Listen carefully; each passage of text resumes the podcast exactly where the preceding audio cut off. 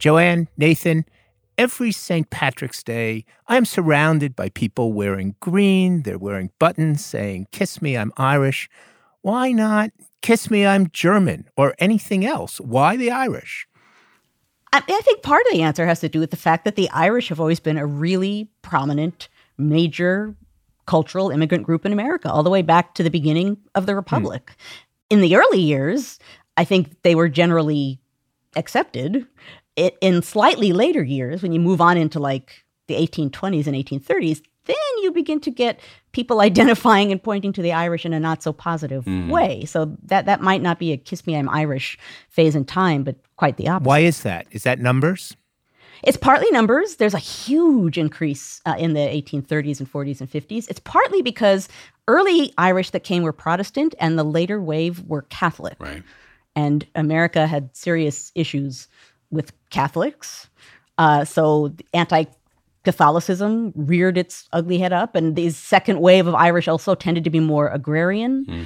Um, they found their way more into manual labor.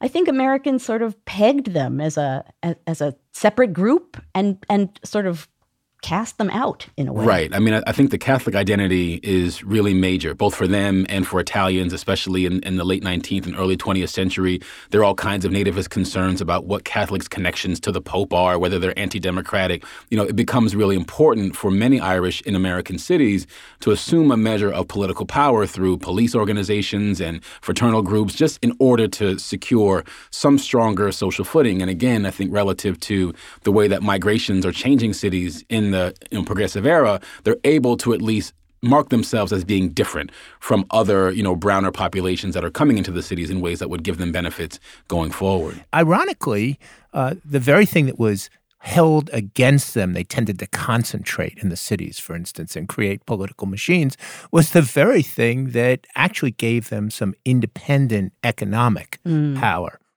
The other thing that I think is, is key with the Irish case is we never went to war with Ireland. So if you look at what happened in the Germans in the 19 teens and again, you know, in the 1940s, you know, there's a clear sense that many people are trying to distance themselves from a German identity, right? The, the Irish are obviously a much smaller group, but they also come, you know, into our history as workers, as people who are part of unions, as people who are in some ways the kind of scrappy underbelly of American society. And so it certainly, you know, this sense of these Irish ethnic neighborhoods in places like Boston and New York that are beginning to, you know, show themselves in cinema and in plays, right? I mean, you have a variety of ways in which you can reassert a working classness that is, in some ways, a kind of counterpoint to obviously elites in ma- major cities, but in some cases, even other complaining minority groups, right, coming out of the civil rights movement. That's absolutely right. They, they were called the rise of the unmeltable ethnics, and the Irish led that charge. You know, it's, yeah, it's a funny thing about about ethnicity, though,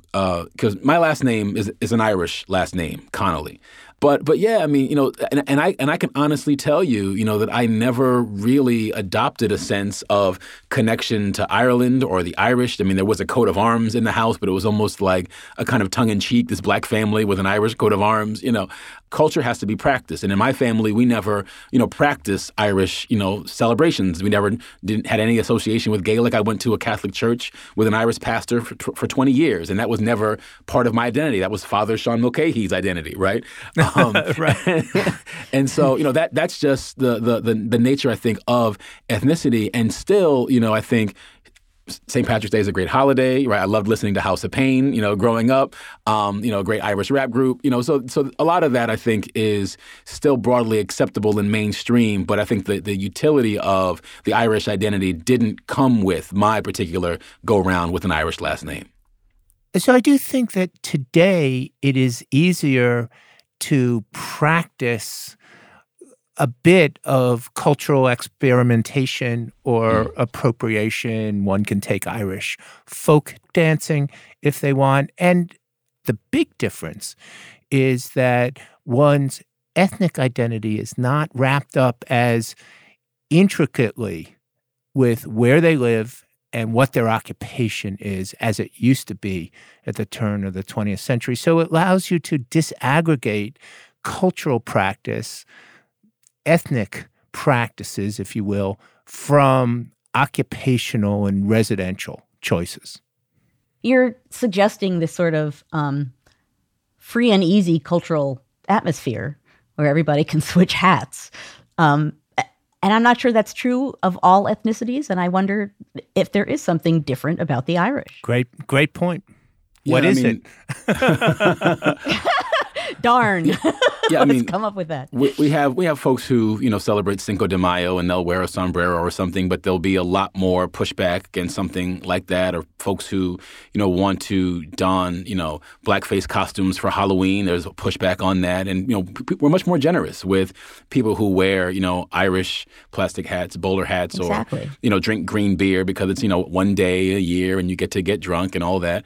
Um, but it, it doesn't seem to carry the same kind of fraught history, in part because a lot of the groups that are considered to be on society's margins tend to have a, more of a hands-off policy when it comes to cultural appropriation. I mean, by, by most con- conventional measures, the Irish are part of the quote-unquote mainstream. I mean, few people would know that there were over 100,000 Irish immigrants who came to this country quote-unquote illegally, violating tourist visas and the like in the 1980s. It didn't create a panic in the same way we think about Muslims coming into America or Mexicans coming into America. In fact, just the opposite. Churches, the mayor of New York, Ed Koch, a bunch of people made it very easy for them to kind of mm. ease into American society on legal terms. But so Nathan, think- taking your examples, yeah. isn't the distinguishing factor race? Isn't that what distinguishes the Irish? They passed into whiteness sometime around the beginning of the 20th century or so. I think that's absolutely the the difference. Um, but I, I will say too that you know we're in a moment now where obviously you know there's more redrawing of various fault lines and the, the possibilities of you know more people being considered you know mainstream is, Yep. is never off the table. But but I think we should be very mindful of the distinctive place that the Irish have enjoyed as having made a really marked transition between the early 19th, late 19th, and now early 21st century is is one way to make sense of why their symbolism and, and the pageantry around them for at least you know one time during the year seems far less threatening than some other examples. Right. I mean, in a sense, what we're saying is that, that the Irish have become quintessentially American.